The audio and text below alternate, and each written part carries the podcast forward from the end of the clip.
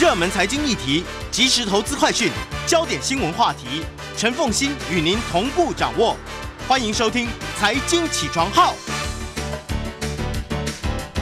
Hello，各位听众大家早，欢迎大家来到九八新闻台财经起床号节目现场，我是陈凤欣。一周国际经济趋势，在我们线上的是我们的老朋友丁学文。好，来，我们先来看一下《经济学人》所挑出来的这个礼拜的关键字。对啊、呃这周的那个 The World This Week 啊、在经济学人的第七页、第八页啊、那这次有二十九个关键字哦，我们大概挑了十一个，两个跟政治板块有关，九个跟商业板块有关。第一个关键字呢是英国首相 Boris Johnson 啊、那这则新闻主要是说呢，英国首相 Boris Johnson 正跟疫情期间他曾经在唐宁街举行的 party 这个余波啊，还在做抗争。在保守党议员的不信任投票中，他虽然胜出，不过有超过百分之四十的国会议员呢、投票反对他，这严重削弱了他的权威。然后呃，按照保守党的规定啊，一年内不可以再对 Boris Johnson 的领导提出挑战。不过，反对他的批评者指出，之前的 Theresa May 啊，也曾经在二零一八年的类似不信任投票中，因为后来的结果不好啊，其实表现还比他好，而对决定在六个月后辞职下台。嗯所以 Boris Johnson 再过来的压力还是很大的。嗯第二个关键字是美洲峰会啊，那最近这个拜登的会也蛮多的啊。六月九号，美洲峰会在洛杉矶开幕，美国宣布了一系列啊有关这个地区的新政策，包括怎么努力 遏制来自中美洲的非法移民。那巴西总统呢，巴索诺拉准备第一次跟拜登会面，除了被排除在美洲峰会的三个国家——古巴、尼加拉瓜和委内瑞拉之外，墨西哥总统哦罗佩兹等八个国家的领导人也没有出席这个峰会，在抗议这件事情。他们只有派官员参加，令呢与会国家元首跟政府领袖的人数啊减到只有二十一个人。嗯第三个关键字呢是 GDP 的增长，全球的啊。世界银行 World Bank 把今年全球 GDP 的增长下调到百分之二点九。世界银行提出警告，停滞性通货膨胀的风险越来越大。世界应该为未来几年的通货膨胀高于平均水准，增长却低于平均水准做好准备。按照预计呢，二零二三年百分之四十的发展中经济体的人均实际收入将保持在疫情爆发前的水准以下。经合组织 OECD 在第二天也下调了增长预测，但降低了低停滞性通货膨胀的风险，他们认为比较不会发生啊。他们预计通货膨胀 会在今年晚些时候开始缓解啊。第四个关键字是 inflation 通货膨胀，在参议院委员会前面啊，美国财政部长耶伦承认美国的高通货膨胀是没有办法令人接受的。他也要求国会应该通过各种财政措施，缓解不断上涨的家庭成本。你譬如说降低处方药的价格。美国财政部长早些时候否认了有一本新书最近出版的啊，里面提到他去年曾经告诉拜登应该减少一点九兆美元的财政刺激计划，因为他当时就认为这会加剧通货膨胀。第五个关键字呢是美国很大的一个 supermarket 啊，叫 Target 啊。Target 最近发布了利润的预警，因为它的库存越来越高。这家公司会通过一系列对商品价格的大幅折扣来消除库存的问题。跟其他零售商一样啊，这家百货连锁店正在适应消费者支出的变化，因为他们从耐用品转向了食品、燃料这些必需品，远离不需要的啊、一些产品啊。第六个关键字是土耳其的货币里拉。尽管土耳其的年通货膨胀率哦已经高达百分之七十三点五哦，很可怕。他的总统 Erdogan 仍然重申要继续降息，不过之后啊，土耳其的里拉因为他宣布之后又大幅的下跌，Erdogan 已经向名义上呢独立的央行施压，要求他继续降息。他希望此举可以促进呃土耳其的经济增长。不过疲软的里拉推高了进口成本。尤其是食品和能源的进口成本。尔多梗称呢，利率是一个罪恶之母。本周他表示，只有那些生活在魔法世界中的人，才能从利率之中受益啊。第七个关键字呢，就是升息啊。澳大利亚央行采取了更为果断的措施，把他们的主要利率上调两码零点五个百分点到百分之零点八五，来遏制国家的通货膨胀。此前澳大利亚在五月份的升息幅度是比较小的。那印度央行最近也决定把基准利率上调，也是两码到百分之四点九，这是过去十多年来第一次这么大的一个涨幅。第八个关键字是中国科技企业。中国科技企业的股价啊，最近都在上涨。人们希望呢，中国政府对这个行业的打击尽快结束。滴滴它的股价已经暴涨了六成。此前有报道说，一项长达一年的禁止下载滴滴的应用程序的禁令即将解除。阿里巴巴旗下的蚂蚁集团也是中国政府开刀的目标。它本周在新加坡得到了一家数位银行的成立啊，那这家银行叫 N A A N E X T。这家银行会为中小企业啊提供网络金融的服务。第九个关键字啊，台湾很多人很喜欢喝的 Starbucks 星巴克啊，星巴克的 CEO 啊 How Schultz 啊表示啊，他会在明年年初就辞去星巴克的 CEO 一职。殊知呢，在前 CEO Kevin Johnson 离职后，在四月份。第三次重返公司 CEO 的职位，虽然不少分析师和投资人有类似的猜测，但他公开否认会在秋天之后继续担任这个现职。那那个时候他会任命新的继任者。他还告诉这个呃新闻媒体，他计划在明年三月该公司下次年度股东大会之前完全离开星巴克的管理层。那无论是谁掌权啊，都会继承一家。仍在疫情中努力复苏的业务，尤其是中国，他们正面临着咖啡师在美国成立工会的巨大压力啊。第十个关键字啊，又是不甘寂寞的 Elon Musk 啊。Elon Musk 向 Twitter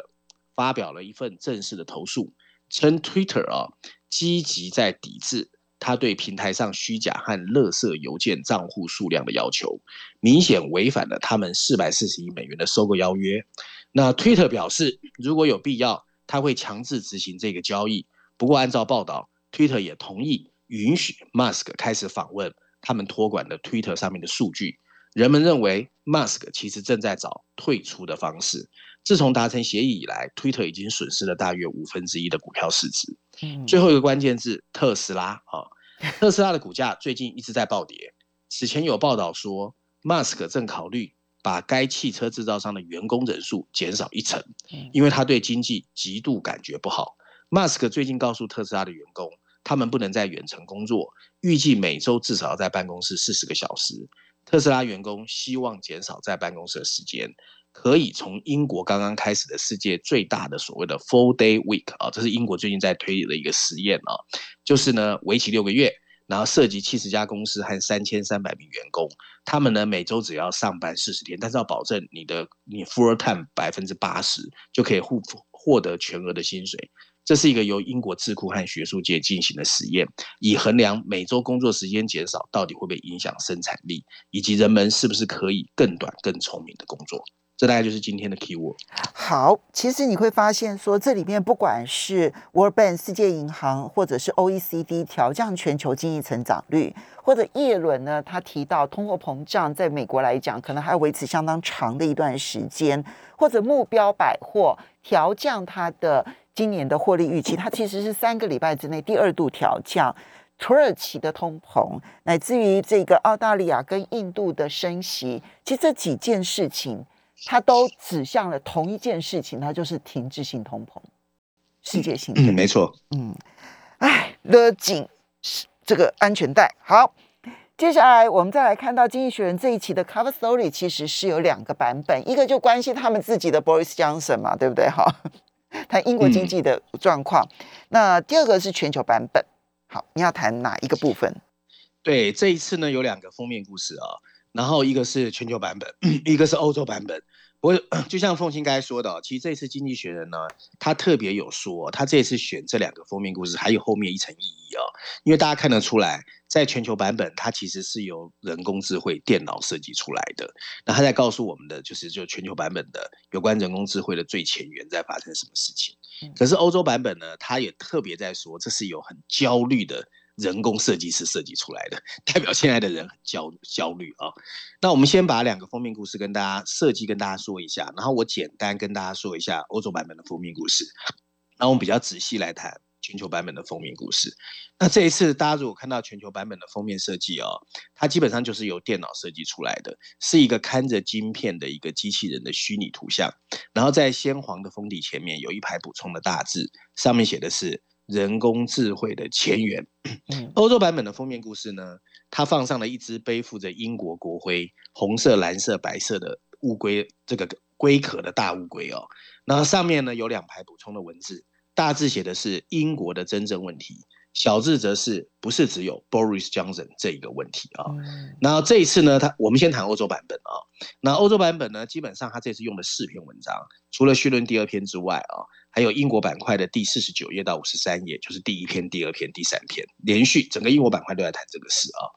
那经济学在文章中其实是尝试带我们啊一窥。经济衰退怎么变成了英国的一个慢性病？这个礼拜啊，英国的头条新闻就是英国保守党在不信任投票中对 Boris Johnson 其实是非常冷淡的。他对示威游行的群群众的这个犹豫啊，已经让英国的内阁形象大跌。更不幸的是，英国现在的面面临的问题其实很多啊。英国正陷入了一个十五年来摆脱不了的泥沼。曾经，他把自己视为一个充满活力的自由市场。但他的经济现在早就落后很多已开发国家。在二零零七年到二零零九年的金融风暴危机爆发之前，它的 GDP 增长还有百分之二点七，现在只剩百分之一点七。而二零二二年的英国人均 GDP 甚至早比美国还要低了啊百分之二十五以上。今天的英国早就已经不是和美国、德国同一个档次啊。如果英国的生产力增长没有下降，二零一九年的人均 GDP 应该要比现在高上六千七百英镑。就是大概八千三百八十美元，咬定英国经济发展有问题的想法一点都不新鲜。英国现在的政客就是最大的障碍，他们不但没有办法提出具体的改革办法，还始终自以为是的活在过去的光辉中。英国的中产阶级，好，我们稍微休息一下。所以这个现象，除了英国，还有蔓延。欢迎大家回到九八新闻台财经起床号节目现场，我是陈凤欣。每个礼拜一一周国际经济趋势，在我们线上是我们的老朋友丁学文，也非常欢迎 YouTube 的朋友们一起来收看直播。好，学文，刚刚经济学人在欧洲版本的 Cover Story 里头要来谈英国经济的目前的困境，不纯粹只是 Boris Johnson 的问题，他要谈的是英国的大的政经结构的问题吗？没错，那他刚才提到呢，英国的中产阶级现在其实非常辛苦啊。他们除了要承受 Boris Johnson 时不时的咆哮之外啊，还有他越演越烈的偏执跟自满，而且他们没有办法啊。如果英国要避免一个暗淡的未来，就必须尽快进行一个政治跟经济的改革。可是这需要现代整整一代人表现出一次政治的勇气、强劲的说服力，还有政治的智慧啊。所以大概是欧洲版本的封面故事。那我们再过来谈一谈全球版本的封面故事啊。嗯，那这次经济学人用了两篇文章，序论第一篇，还有十七页的 briefing 专文。不过十七页的 briefing 专文非常非常大篇，而且很难读得懂，因为非常学术啊。那我尝试还是把它两个东西合在一起看。那在讲这个所谓全球版本的封面故事之前，我要先跟大家说，里面特别在强调一个名词啊，叫 foundation models。那翻译把它翻译叫基础模型啊，它是。这个二零一八年哦，Stanford 大学超过一百个这个学者推出来的一个东西，它主要是说呢，有那么一个 foundation models 啊，基础模型，它的能力啊，应用领域、技术层面和社会影响四个方面，可以按照这个过去人工智慧的所谓深度学习，然后提供给人类一个机遇，可是也有挑战啊。那可是他认为这个所谓 foundation model 可以奠定大规模所谓的。呃，预先训练模型的理论基础，也标示着人工智慧二点零会正式展开。这是因为大概五年前有这么一个新的理论出来啊。然后文章一开始呢，他就跟我们说，我们想看看啊，如果你有一台电脑，它可以用比你想象的出更好的语句帮你完成一篇文章，或者有更棒的旋律创造出你自己想写出更美妙的音乐，或是通过创建了数百行的电脑程序。解决你面对解决不了的问题，让你可以更专注在伤脑筋的其他事情。那事情有多好？从某种意义来说，电脑就是加速工业革命的动力织布机和蒸汽机的升级版。但它仍是一个新时代的机器，因为它掌握了语言、音乐和城市设计中的 message，就是信号啊，并用更富有创造力的方式活化了它们。其实有点类似人类的大脑运用，能够做这些事情的所谓基础模型，就我们刚才提到的那个东西啊，它代表着人工智慧的突破。他们也肩负着进行一场划时代的革命，试图让工业革命从从来没有触及的高地位脑力劳动受到影响。我们无法保证啊未来会发生什么，毕竟人工智慧在过去也曾经遇到挫折，但现在真的是时候。来看看机器智慧带来的大时代前景和风险。所谓的 foundation model 啊的最新进展，大概是在十年前异军突起的，叫做深度学习。那它更在如今的人工智慧占据了主导地位。就像我们人脑里面神经元的网络结构，所谓深度学习系统，也是松散的使用着数百万或数十亿个文字、影像。或者声音的片段的视力在进行着预备训练。近年来啊，训练越来越大的 DI 哦，DI 就是深度学习系统，在时间和金钱上的成本都在膨胀，这引发了人们对这个科技会达到的极限产生的担忧。有一些人对人工智慧冬天开始担忧，就是说它会不会走不出来啊？你譬如说最近啊，呃，中国的所谓人诶 AI 四小龙股价就跌很凶，嗯，但基础模型告诉我们，建构越来越大、越来越复杂的。这个深度学习确实可以释放啊，越来越令人印象深刻的新功能，而且没有人知道它的极限在哪里。因此产生的模型结果将是一个创新而且非人类智慧的新形态。这些系统足够复杂，既能掌握语言，又能连续不断的打破规则。这种广度意味着基础模型可以在许多应用中被有趣的使用，从利用蛋白质如何在三度空间中折叠的预测。来帮助寻找新药，到从大数据中选择你有兴趣的图表，或是通过过滤庞大的资料库，帮你找到一些开放式问题的答案，从而开辟出新的研究领域。这一切都令人 exciting 啊，兴奋，并有希望带来巨大的好处。但大部分现在还是在想象的阶段。不过，这当然也引发了担忧，人们开始担心。人工智慧的创意不但会让它的创造者感到吃惊，最后甚至可能会成为噩梦。事实上啊，基础模型跟好莱坞钟爱的那种可以思考的杀人机器相距不远。电影中的终结者倾向于专注、执着地执行任务，但对行为会产生的后果视而不见。相比之下，目前的基础人工智慧的发展仍然存在模糊的空间。同样，人们对这些模型消耗的巨大训练能量和产生的排放。也开始感到焦虑、焦焦虑啊！然而，人工智慧正变得越来越高效，他们的见解有可能对开发出加速向再生能源转变的科技至关重要。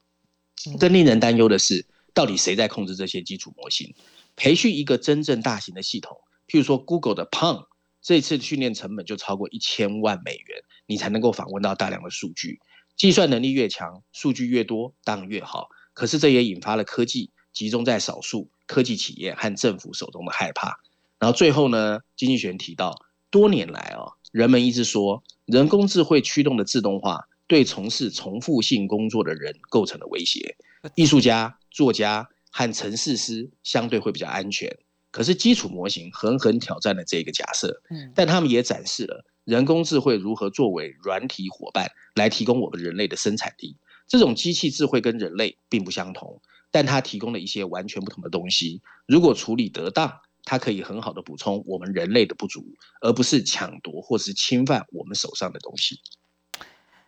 其实这一篇的内容哦，跟过去这一段期间提到的人工智慧的发展，我觉得区别性并不大啊。我觉得真的就是凸显出《经济学人》在目前全世界对于停滞性通货膨胀焦虑当中。想要努力的给予大家一些光明的希望！那当然，人工智慧啦、量子科技呢，它会不会成为人类未来的希望？我相信会，因为我相信科技的进化真的不断的在改善人的生活。只是那个时间点的爆发出来，可能还要再等两三年，而这两三年，我们可能会陷入一些因为金融操作而带来的困境当中。我觉得这一点就是经济学人在这一篇他的基础背景下努力想要告诉大家好消息的那个基础背景的形成的反差，我觉得非常的有意思。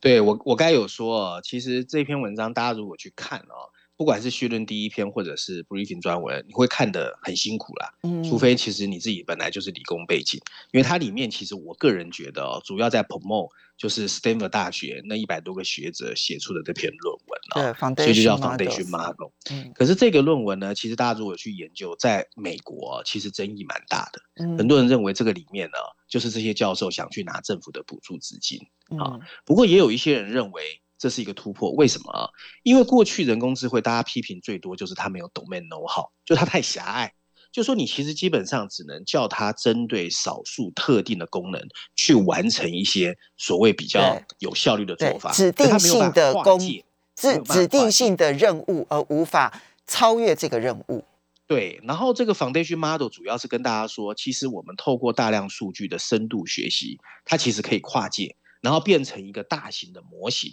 然后去给下游的啊应用上面能够做得更好。他希望能够减少这种每一个 domain know how 每一个狭隘的领域要重新来一次，就嗯减少一些能源的浪费啦。那这个模型到底能不能 work，其实还要观察，因为才五年，这个理论推出来才五年。嗯，好。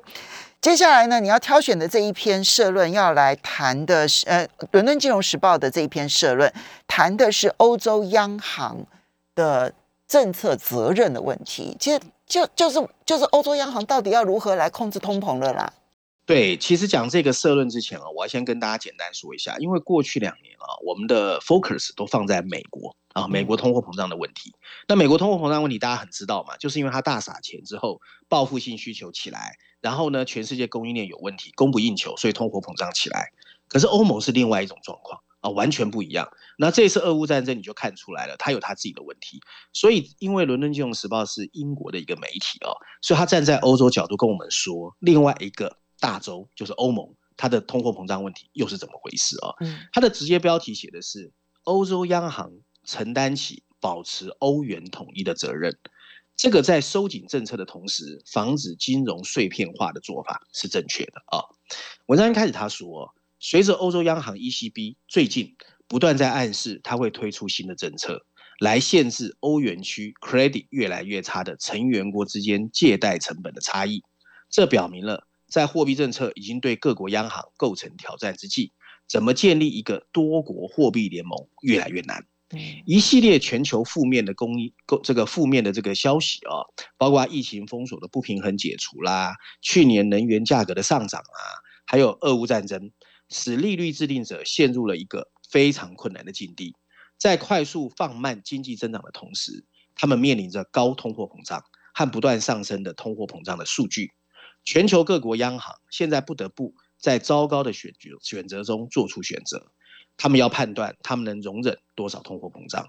全球各国央行现在不得不在这个情况之中去找到更好的方式，因为人们已经因为生活成本的上涨而感到痛苦。对于欧洲央行来说，这个困境比所有其他地方更严重。欧洲央行主要面临的是进口的通货膨胀，而不是像美国一样国内需求过剩。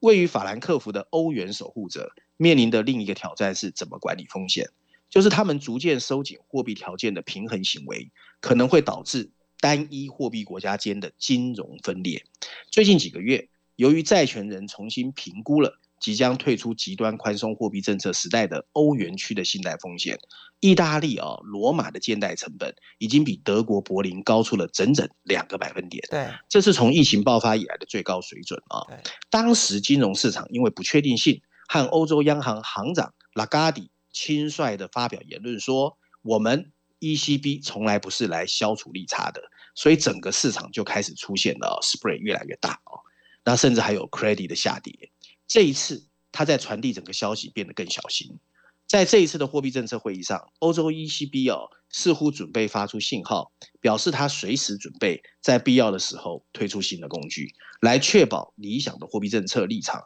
有效的传达给所有的欧元区成员国。这是一种控制主权债券利差的准则。好，我们稍微休息一下。所以看起来，欧洲央行不只要控制通膨，它还必须要控制每一个国家它的主权问题。欢迎大家回到九八新闻台财经起床号节目现场，我是陈凤欣，在我们线上是我们的老朋友丁学文，非常欢迎 YouTube 的朋友们一起来收看直播。学文挑选的这一篇文章，我觉得非常的重要，提醒大家一件事情，就是大家都只觉得嗯，各国的央行目标其实就是必须要打消通膨嘛，哈，所以现在看到联准会升息，欧洲央行升，可能在七月也要升息，然后这个呃英国央行也不断的升息，目标当然就是为了要打击通膨。可是欧洲央行的目标其实还有它更困扰的一件事情，那就是它必须要让各国的发展不会因为货币政策而受到冲击啊，因为。我我自己没有自己的货币工具之后，我的国家一旦进入衰退的时候，我是没有用货币工具工工具，然后来解决我内部经济问题的这个手段的。所以欧洲央行要负起所有国家这样的责任。好，那现在问题来了，就是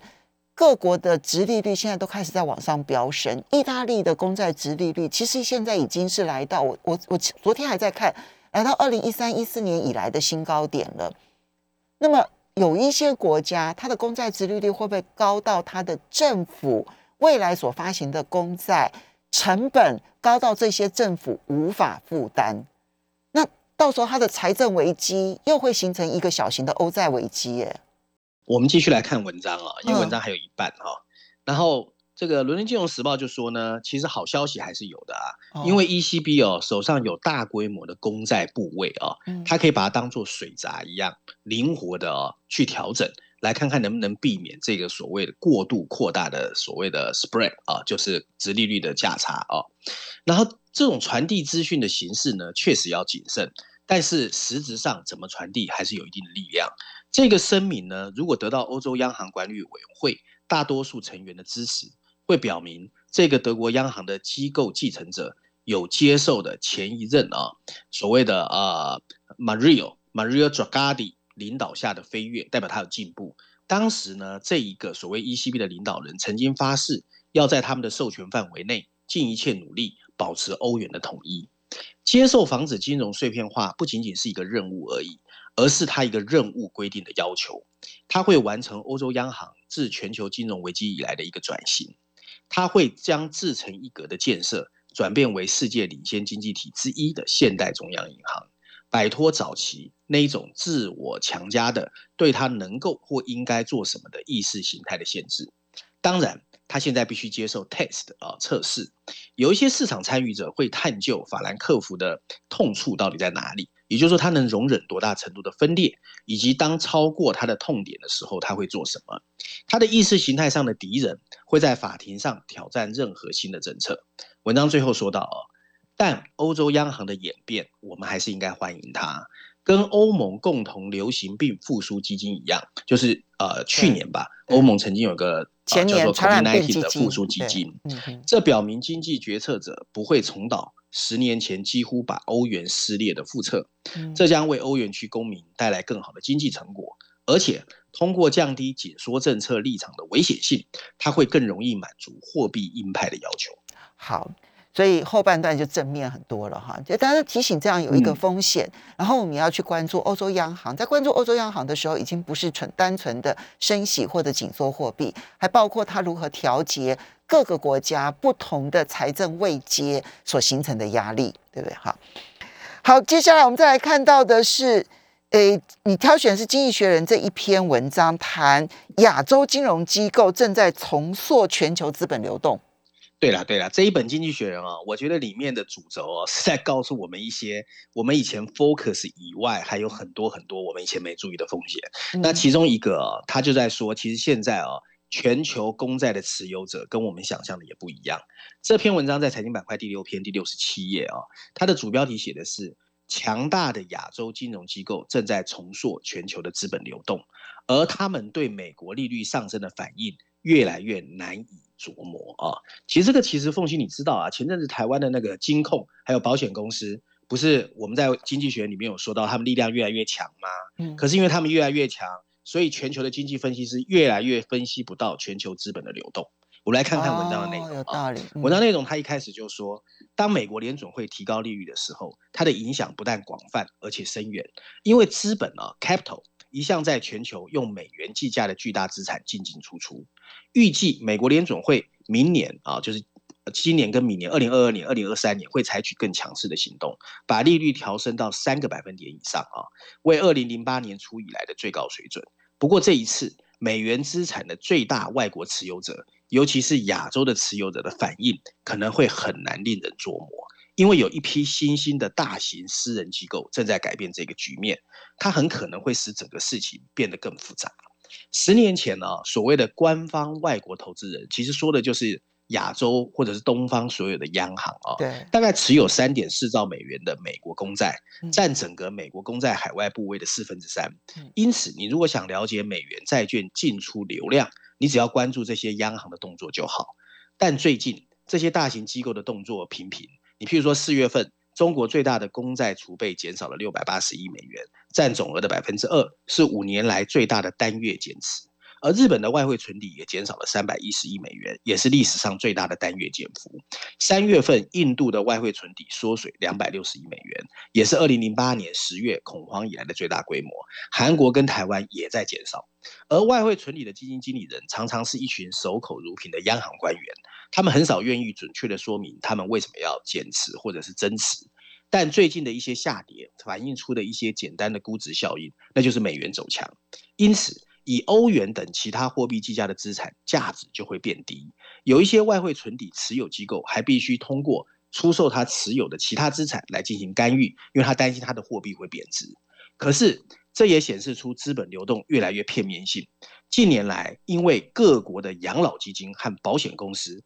还有所有老龄化人口在亚洲越来越严重，例如光台湾的保险公司的资产就在十年内增加了两倍以上。他们跟中央银行类似，这些金融机构倾向于购买持有性比较安全的政府公债，还有具备流动性的企业债券。因此，各国央行持有的美国公债份额就开始下跌。他们现在占海外持有美国公债的比例是百分之五十八，其他都被这些私人的金融机构所持有。在过去十年，他们的部位也从一点一兆美元增加到二点八兆美元。就像最近的趋势告诉我们的，私人投资机构对美国公债的出售。和购买可能会超过各国央行的购买。今年的前三个月啊，各国央行向美国投资人出售了三百六十亿美元的公债，跟外国私人机构的购买相比，这看起来微不足道。他们抢购了两千三百五十亿美元的美国公债，这是有记录以来一个季度的最大增加量。但是其中产生的分歧越来越强。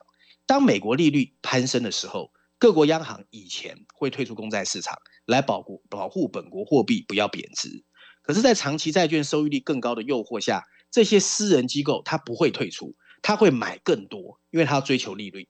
即使是像日本和韩国这样的大型国家养老金计划的准公共机构，它的目标和风险承受能力也跟过去的央行不一样。尽管如此，由于大多数新成立的私人金融机构在低通货膨胀和低利率时间太久了。你现在要去预测他们在这个新环境变化的行动，就变得越来越难。在中国更扑朔迷离，因为所有的银行都属于国家的，所以它到底会往左还往右，没人看得懂。文章最后提到啊，我们要解释清楚资本流动的变化越来越难，因为它涉及到解读相对沉默寡言的各国央行，还有这些追求利润不择手段的新型的金融机构。这些新进场却更多元化的投资机构，他们各种不同的持股战略和目标，都会给全球的经济学家带来更大的头痛。